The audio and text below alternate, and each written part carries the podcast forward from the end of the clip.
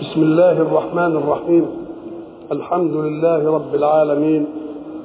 والصلاة والسلام على أشرف المرسلين وخاتم النبيين ورحمة الله للعالمين سيدنا محمد وعلى آله وصحبه أجمعين. وبعد فقد وقفنا في اللقاء السابق عند قول الله سبحانه أعوذ بالله من الشيطان الرجيم. قال أراغب أنت عن آلهتي يا إبراهيم. وقلنا إن راغب عن كذا يقابلها راغب في كذا فالمادة واحدة رغب هي رغبة ولكن يعرف معناها بحرف الجر الذي يليها رغب في كذا أحبه وعشقه وتاب إليه رغب عن كذا أهمله وتركه وغادره. وقلنا إن الحق سبحانه وتعالى ذكر الرغبة بعن في موضعين. ومن يرغب عن ملة إبراهيم إلا من سفه. نفسه وفي هذه الآية قال أراغب أنت عن آلهتي يا إبراهيم. ولم يذكر الرغبة بفي وإن كانت في مقدرة قبل الفعل إلا في إيه؟ في من أراد أن ينكح اليتامى من غير أن يؤتي إيه؟ في يتامى النساء اللاتي لا تؤتوهن أجورهن وترغبون أن تنكحوهن. يبقى اذا انت راغب في كذا انما ما خدتش الوسيلة إلى كذا. يبقى اذا الرغبة في الشيء لا تفيد إلا إن رغبت في الطريق الموصل إلى الشيء من الإيه؟ من الخير ولذلك نجد الحق سبحانه وتعالى في سورة نون والقلم وما يسطرون أعوذ بالله من الشيطان الرجيم إنا بلوناهم كما بلونا أصحاب الجنة أصحاب البستان إذ أقسموا ليصرمنها مصبحين ولا يستثنون. يعني يصرمونها يعني يجروا التمر بتاعها الصبح ولا قالوش إن شاء الله. إذ أقسموا ليصرمنها مصبحين ولا إيه؟ ولا يستثنون. فطاف عليها طائف من ربك وهم نائمون فأصبحت كالصريم. يروحوا يحصدوا إيه بقى؟ إيش فتنادوا مصبحين. يلا بقى نجني. أن اغدوا على حرثكم إن كنتم صادقين. إن كنتم إن كنتم صارمين. كويس كده؟ وبعدين لما رأوها فلما رأوها قالوا ده مش ده مش ده مش حديقتنا دي. قالوا إنا لضالون. لا ده هي بل نحن محرومون. هي هي. بقى ساعة ما شافوها كده قال لك لا ده مش بتاعتنا ده لازم إحنا نروح لحتة تانية. قال لا هي هي. قالوا لا هي هي. بس إحنا إيه؟ محرومون. ليه؟ لأنهم قالوا لا يدخلنها عليكم المسكين. المسكين عايزين يمنعوا المسكين. وبعدين أقبل بعضهم على بعض يتلاومون قالوا يا ويلنا إنا كنا طاغين. رجعوا بقى وتنبهوا. عسى ربنا أن يبدلنا خيرا منها. إنا إلى ربنا راغبون. مش فيه إلى. إذا عايز تحب ربنا ما تقولش أنا راغب في ربنا. ارغب في الطريق الذي يوصلك إلى ربك. المسألة مش حب كده لا. المسألة حب الثمن إنا إلى ربنا إيه؟ راغبون. أكنهم تنبهوا طيب وهم كانوا الأول إيه؟ كانوا هم بيحبوا ربنا. بس قالوا لا يدخلنها اليوم عليكم مسكين. إذا الطريق قطعوا الطريق. قال لهم لا إن كنتوا عايزين إيه؟ ارجعوا بقى وتوبوا وقولوا إنا إلى ربنا إيه؟ قبل أن تكونوا راغبين في ربكم. ارغبوا إلى ربكم. كلام كويس قوي برضه في آية تانية أعوذ بالله من الشيطان الرجيم. ومنهم من يلمزك في الصدقات يلمزك يعني يعيبك في تقسيم الصدقات ليه؟ فإن أعطوا منها رضوا وإن لم يعطوا منها إذا هم إيه؟ يسخطون خلاص ومن الناس من يعبد الله على إيه؟ فإن أصابه خير يطمئن به وإن أصابته فتنة انقلب على إيه؟ على وجهه يبقى أنت ما بتحبش الله أنت بتحب عطاء الله بدليل أن العطاء لما امتنع صرفت نظر عن الإيه؟ عن الموضوع ده. ومنهم من يلمزك يعيبك في الصدقات فإن أعطوا منها رضوا وإن لم يعطوا منها إذا هم يسخطون ربنا بده يعدل لهم بقى المنهج. ولو أنهم رضوا ما آتاهم الله ورسوله رضيوا به كده وسكتوا وقالوا حسبنا الله. سي إيه؟ آه من فضله ورسوله. سيؤتينا الله من فضله ورسوله. إنا إلى ربنا راغبون. يبقى هناخد الوسيلة الأول. ناخد الإيه؟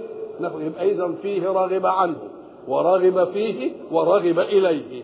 فالذي يرغب في حب الله يرغب في الطريق الموصل إلى الله. يبقى إلى قبل فيه. قال أراغب أنت عن آلهتي يا إبراهيم؟ لئن لم تنتهي يعني عن الحكاية بتاعتك دي اللي انت طالع لي فيها دي لأرجمنك. الرجم طبعا هو الضرب بالإيه؟ بالحجارة. لأرجمنك واهجرني ملي يظهر إن الرجم دي كانت طريقة للإيه؟ للتعذيب الشديد يعني. إنهم إن يظهروا عليكم يا إيه؟ يرجموكم.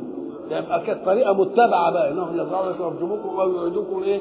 في ملته. لأرجمنك واهجر. ابعد عني شوية بقى.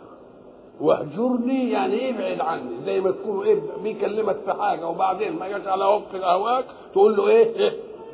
إما كنت هتسكت أنا هعمل فيك كذا وكذا كذا وسيبني دلوقتي. روح ابعد واهجرني مليا والملي يعني البرة الطويلة من الزمن اسمها الملاوة وصفالي ملاوة. يعني من شباب يعني فترة من شباب آه يعني كانت كويسة. قولها لي إيه هي دي؟ يبقى الملاوة هي فترة طويلة من الزمن ومنه سمي الليل والنهار الملاوات. واهجرني مليا.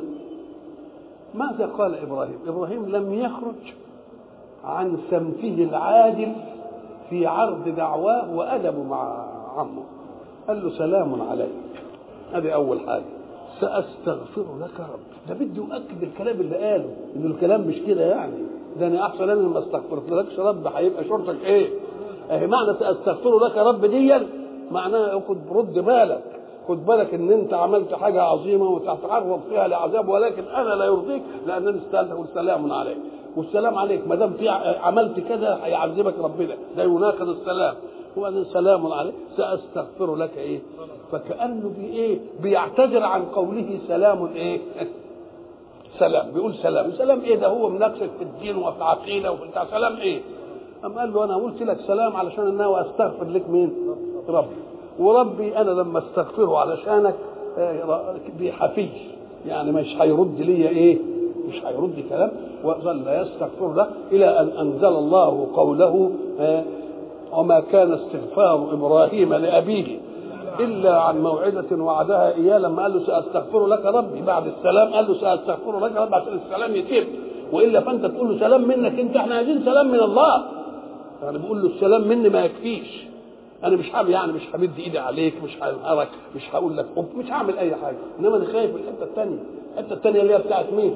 بتاعت ربنا. يبقى أنا بقول لك سلام بس ده من عندي. وأستغفر لك ربي عشان يبقى سلام من مين؟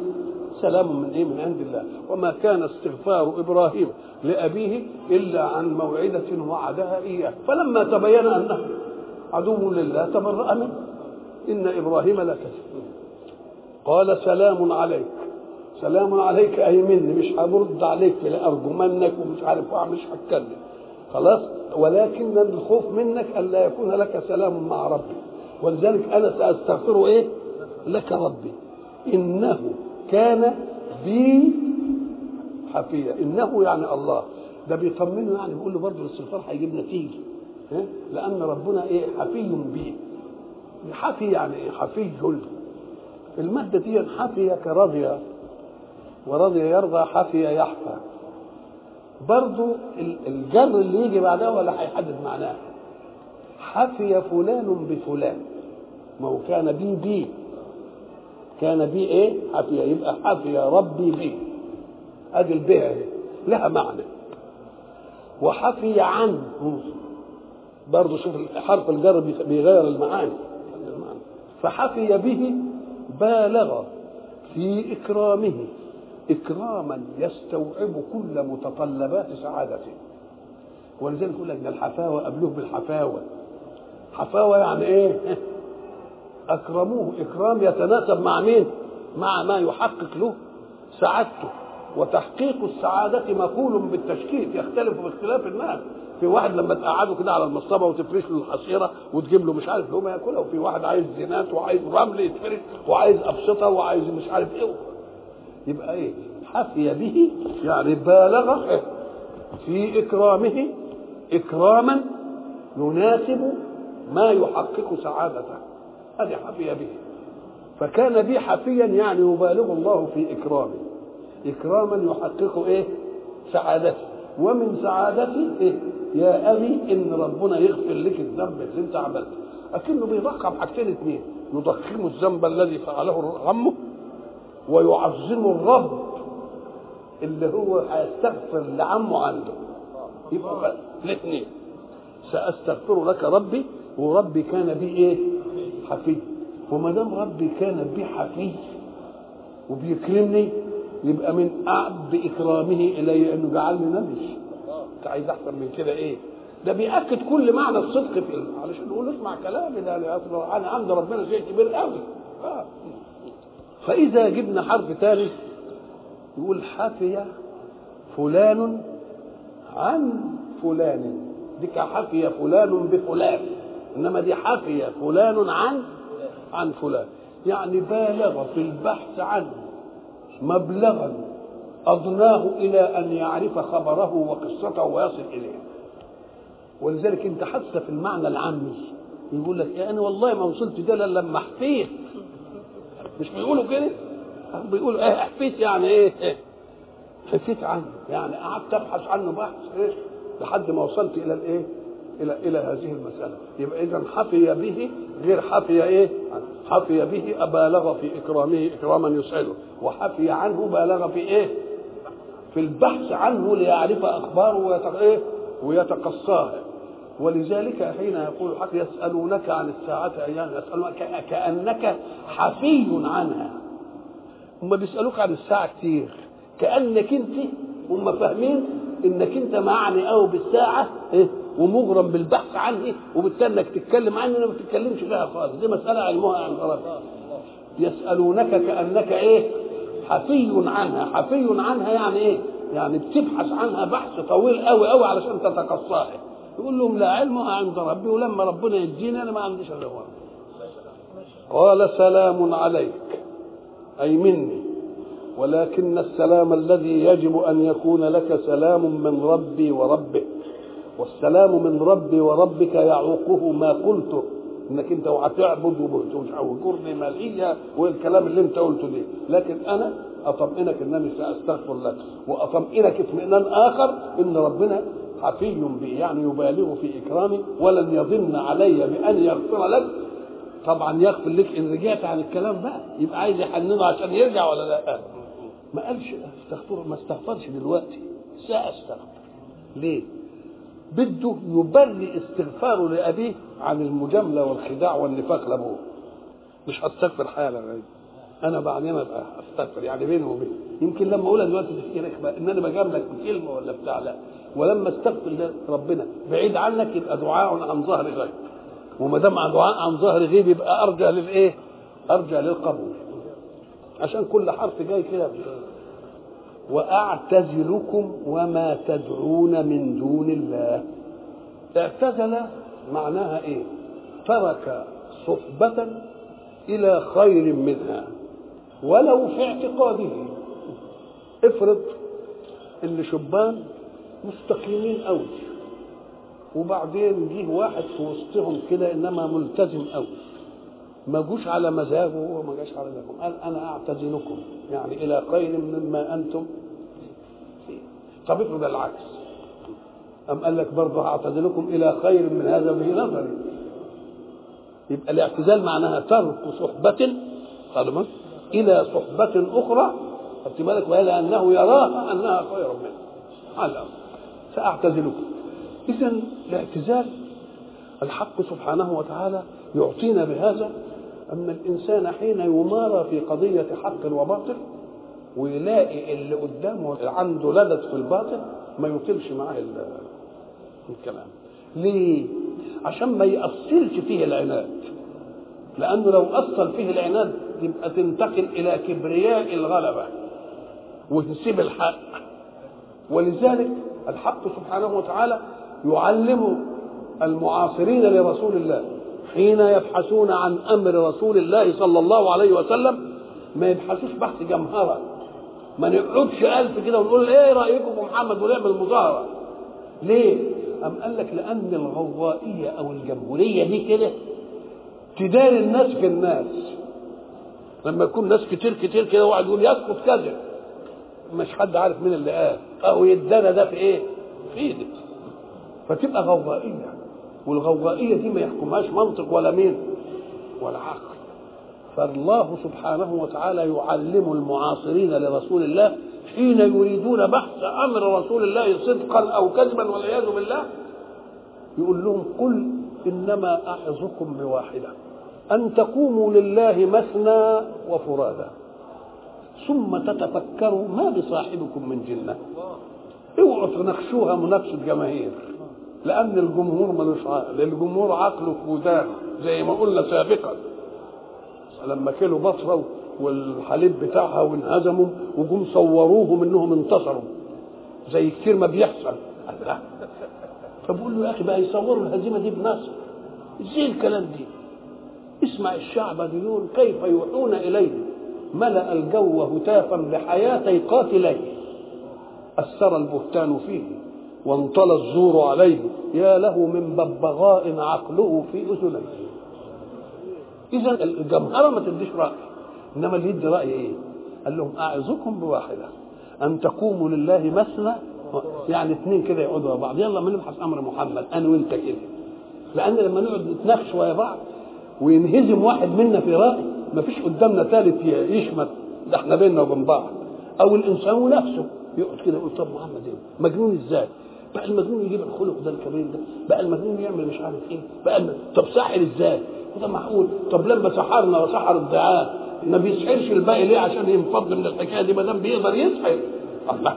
يبقى لازم إيه؟ فإذا عايز تصل إلى مسألة حق خلي الناس يتناقشوا فيها. اثنين اثنين أو واحد لوحده يقعد كده إن كان عنده قدرة على استعراض الآراء يقعد كده ويعرضها وكده ويصفيه. أو اثنين عشان إذا انهزم واحد أمام الآخر ما فيش واحد ثالث يعيره لأن في كثير من الجدل أخاف لا يقولوا ده فلان غلبه لا ده بيني وبينك إن انغلبت هنغلب بثمن وقلنا نعرف الحقيقة يبقى قل إنما اعظكم بإيه؟ اذا فالاعتزال أمر إيه؟ أمر مطلوب إن وجد الإنسان البيئة غير صالحة لنقاش الباطل مع الحق. ليه؟ عشان ما نأصلش ما نأصلش الجدل. ولذلك يقول الحق سبحانه وتعالى أعوذ بالله من الشيطان الرجيم. إن الذين تتوفاهم الملائكة ظالمي أنفسهم. قالوا فيما كنتم؟ قالوا كنا مستضعفين في الأرض. قال ألم تكن أرض الله واسعة فتهاجروا فيها؟ يعني اعتزلوا. اعتزلوا هؤلاء وسيبوها بس شوف بقى كلمة ألم تكن أرض الله؟ أرض الله اللي هي إيه؟ مصر ولا سوريا ولا العراق ولا ها؟ ولا أمريكا ولا ألمانيا؟ أرض الله. الله.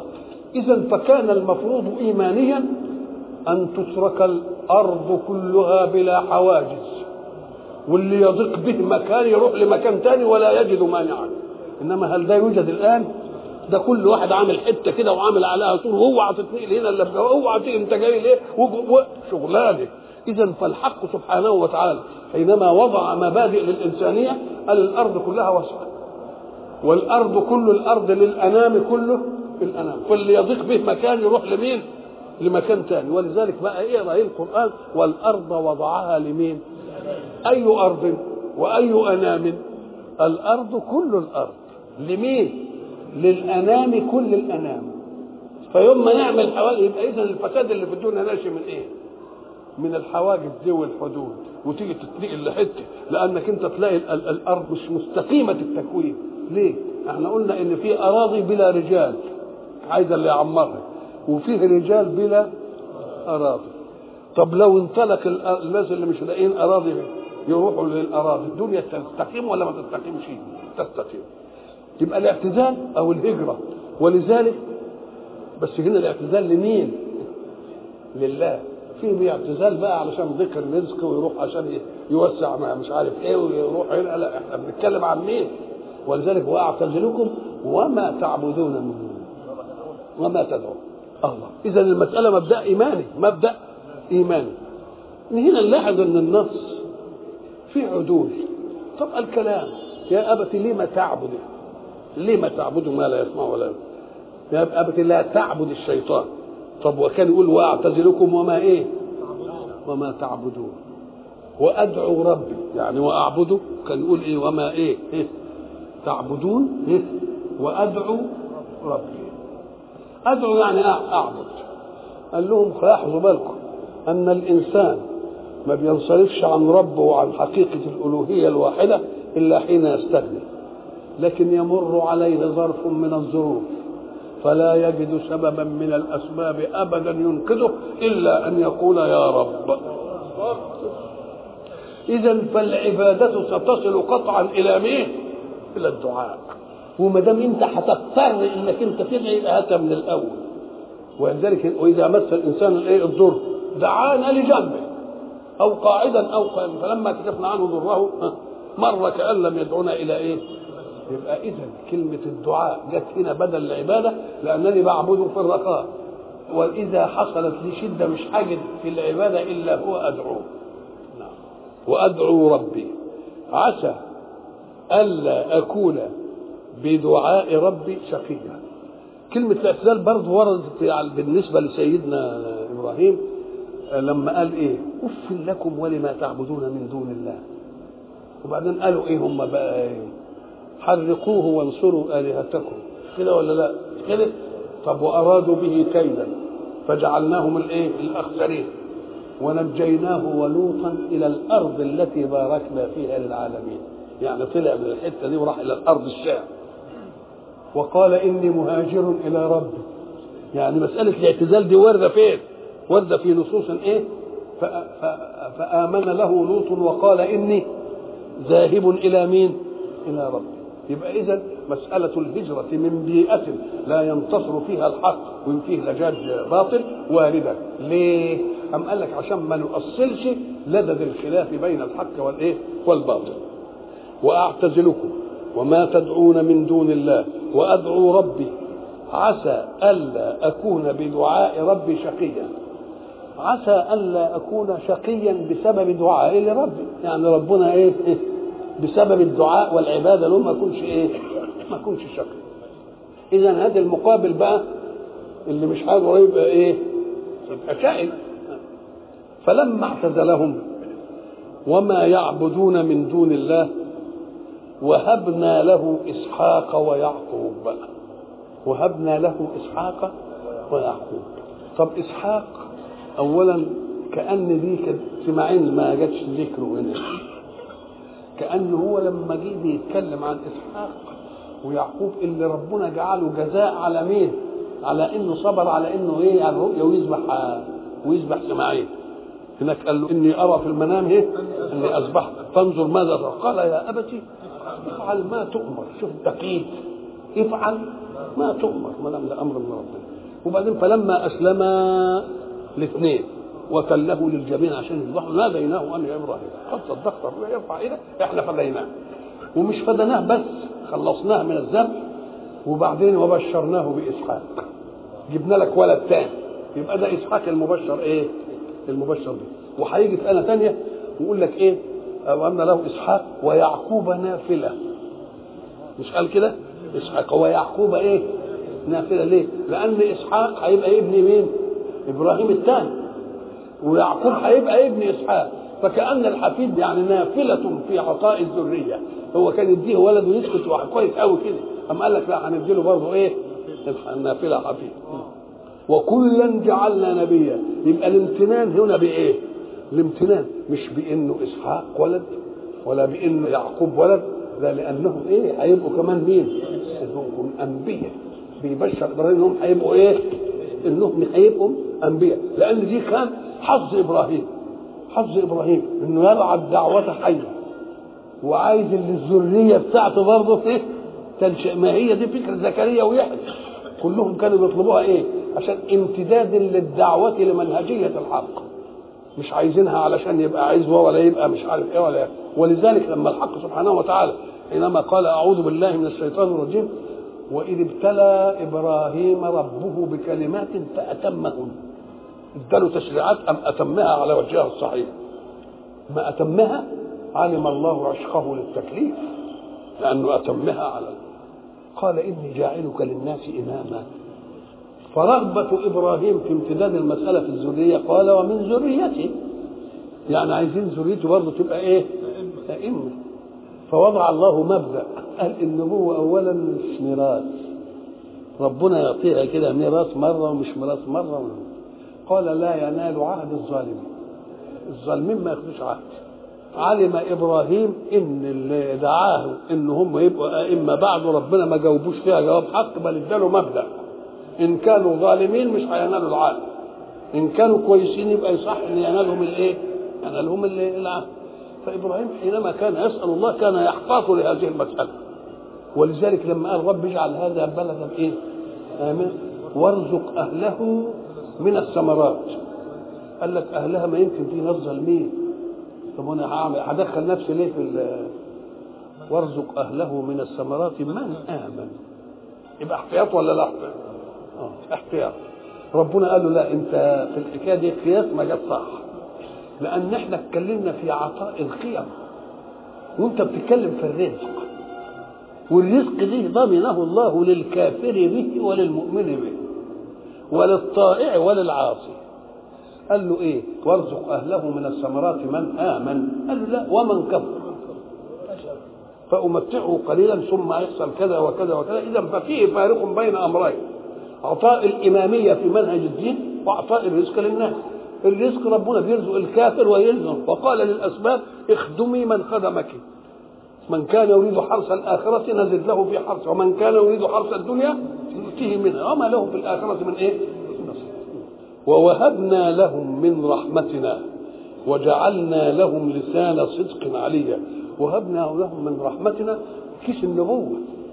ولذلك لما قال أهل العظمة وأهل الجاه المعاصرين لرسول الله لولا نزل هذا القرآن على رجل من القريتين عظيم يعني يكون واحد كده يستاهل قال أهم يقسمون رحمة ربك؟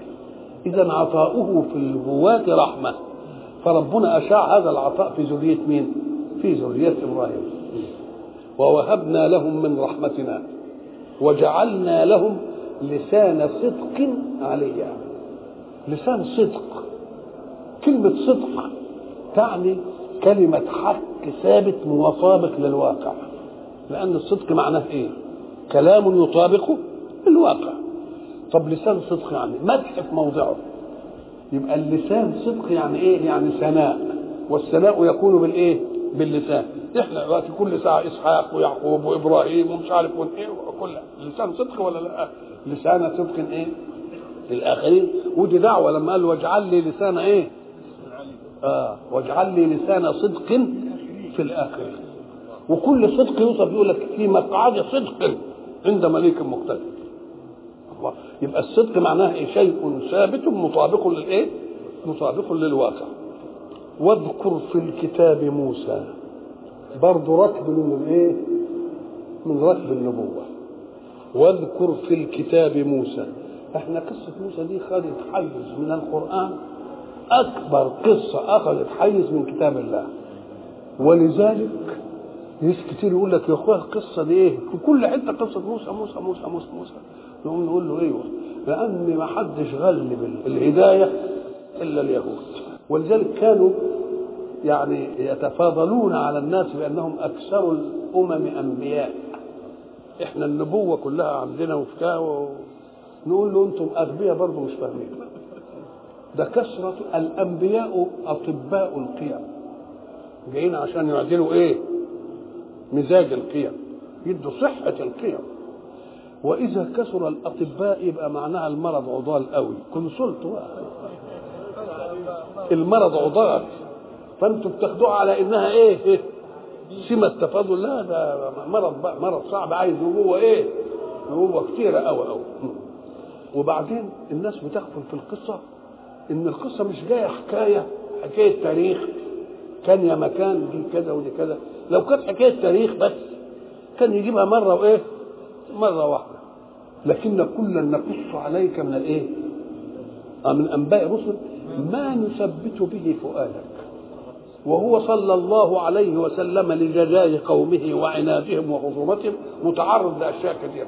فكل ما يجي حاجة نقول له اذكر موسى عمل كذا وعمل كذا موسى عمل كذا وانت خاتم النبيين يعني انت أحسنهم يعني انت التاج يبقى انت لازم تتحمل أكثر إيه؟ اذا فكل ما تيجي حاجة يثبت إيه؟ ولو أنها نزلت مرة واحدة لوقع التثبيت مرة واحدة وما أكثر الأحداث التي تتطلب تثبيتها. يبقى كل واحد يقول له افتكر دي وافتكر دي. وافتكر دي. لأن هو يقول اللي بخصوصهم القرآن والإسلام يقول لك ده في تكرير. نقول له ما فيش تكرير. أنت اللي مش فاهم. دي لقطات تكون قصة واحدة. ولكن كل لقطة لها ميلاد وموقع. كل لقطة فيه ميلادها وموقع. وهات لي المكرر. يقول يا أخوان عدو لي وعدو لك ومش عارف يقول له طب تعالى. هي العداوة بين شخصين. متى تستعر وتقوى؟ قال إذا كانت العداوة من طرفين ده عدو وده عدو. إنما واحد عدو والتاني مش عدو يبقى بيقابلها بغير لدى يمكن بعدين تهدى من مرة أو اتنين تهدى الحكاية إنما العداوة تستمر إمتى؟ إذا كان له اتنين أعداء بعض. إنما واحد معتدى عليه بأنه عدو وله مش عدو. يوم دوك لما يعمل فيه أي حاجة ويلاقيه ما قبلش بحاجة وسكت ولا ما حاجة. يبقى بعدين إيه؟ ادفع بالتي هي احسن فإذا الذي بينك وبينه عداوه كانه إيه؟ ولي حميد. لكن العداوة تستعر إمتى؟ لما تكون بين اثنين العداوة هنا والعداوة هنا. نقول له طيب الحق سبحانه وتعالى حينما تكلم عن موسى وعن فرعون فالتقطه آل فرعون ليكون إيه؟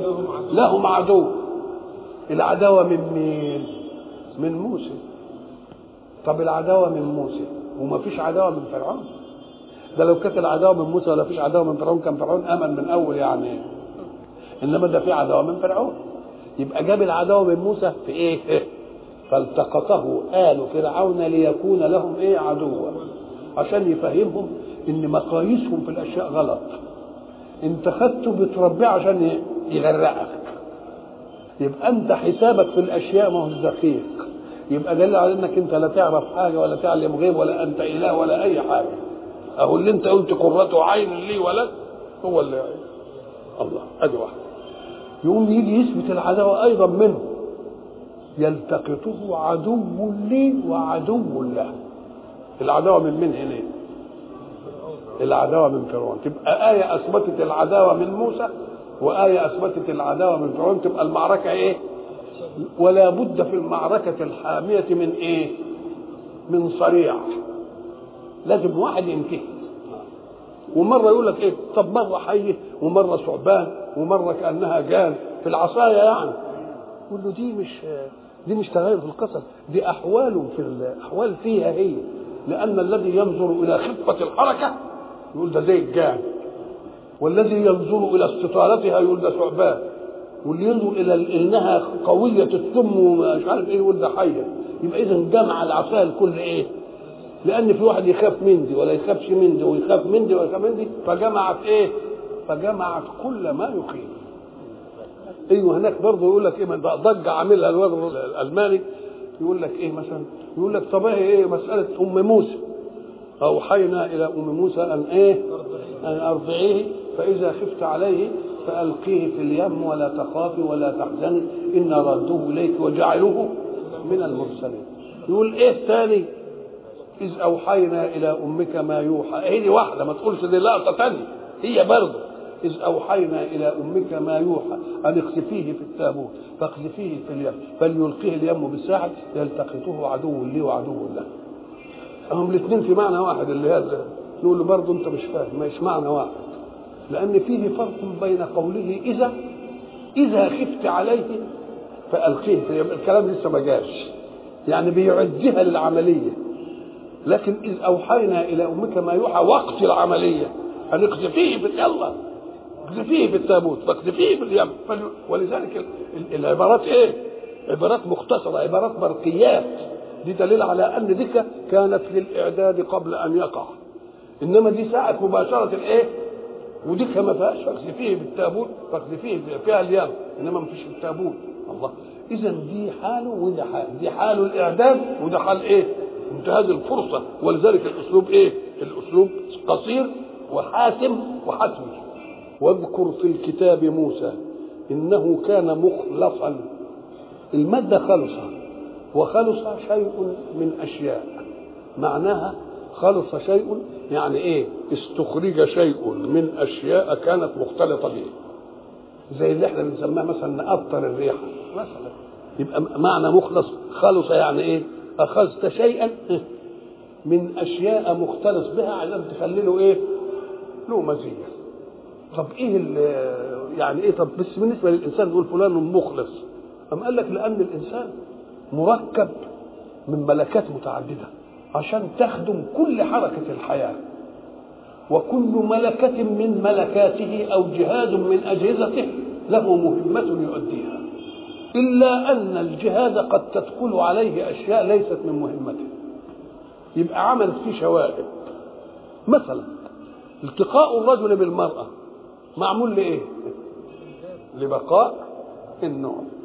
ولذلك تجدها في الحيوان اللي محكوم بالغريزة لوحده ومش محكوم بالعقل الاختياري إذا أدت الأنثى والذكر وظيفتها في بقاء النوع لا تمكن الأنثى منها ذكرا والذكر ما يروحش للأنثى أبدا.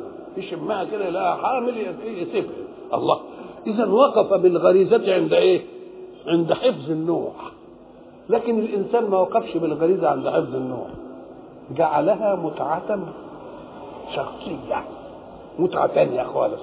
حفظ النوع ده يجي تبعا. الله. طيب.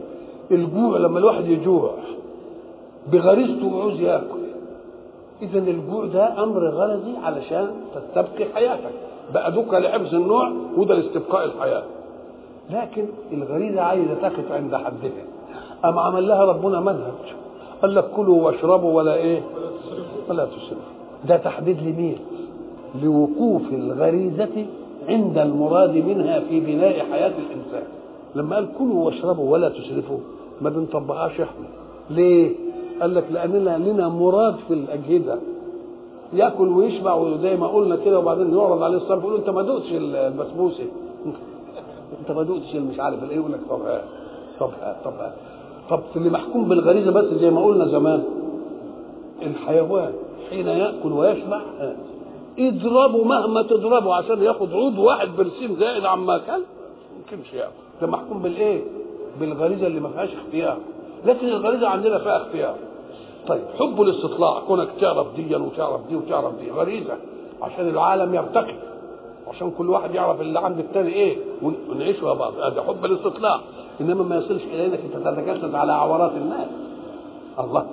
اذا الغرائز معمولة لأشياء ومهمة. حين تقف في الحيوان عند مهمتها ما تزيدش. لكن الإنسان بيفسد الاختيار. الاختيار بيعمل إيه بقى؟ بيخلط مع المهمة غير يبقى إحنا عايزين نخلص كل غريزة لمهمتها يبقى مخلص. يبقى إيه؟ مخلص. مخلص بايه إما إن ربنا يكرمه بأنه يخلصه هو من الأول أو هو يجتهد في إنه يخلص نفسه. فإن كان مجتهدا لخلاصة نفسه من الغرائز والأشياء اللي بتروح لها يقول إيه؟ مخلص. وإن كان ربنا مخلصه من الأول هو يبقى مخلص. ولذلك يجي بقى يقول لك إيه من الناس من يصل بطاعة الله إلى كرامة الله يطيع فربنا يقبله ومن الناس من يصل بكرامة الله إلى طاعة الله والأنبياء بيقول عليهم مخلصين ليه؟ لأنه مش عايز يديلهم تجربة عشان يقعدوا مع نفسهم وعايز يجيبهم جاهزين إيه؟ علشان إيه؟ عشان مهمتهم ويقعدوا يعدلوا الناس إنما هيقعد قد إيه عشان يخلص نفسه ده قعد 23 سنة رسول الله عشان يعلمنا إزاي نخلص نفسنا. فلما يكون الرسول بقى يجي ويخلص نفسه يقول لا إحنا بقى نعدك لهذا ويبقى إيه؟ مخلص. ولذلك إبليس ادب قال له أنا اغوينهم أجمعين. إلا عبادك منهم الإيه؟ آه ما أقدرش عليهم دول ما دام انت عايزهم. أنا ما بعاندكش يا ربي. إنما أنا بعاند عبادك بنو آدم. إنما أنا ما أقدرش إن أنا أدخل ويكفي ولذلك قال له أنظرني إلى يوم يبعثون؟ طب لو أنت عامل كده شملول ما كنتش تقول الحكاية دي بقى إنما لا. إنه كان مخلصا وكان رسولا نبيا. الله. طب ما مخلصا يبقى من ده ما كونه يبقى قال لك لا وفي عباد ما يبقوش رسول ولا نبي عشان ده المنهج بيبقوا برضه مخلصين وغيره إيه وغير زي العبد الصالح مثلا. نعم.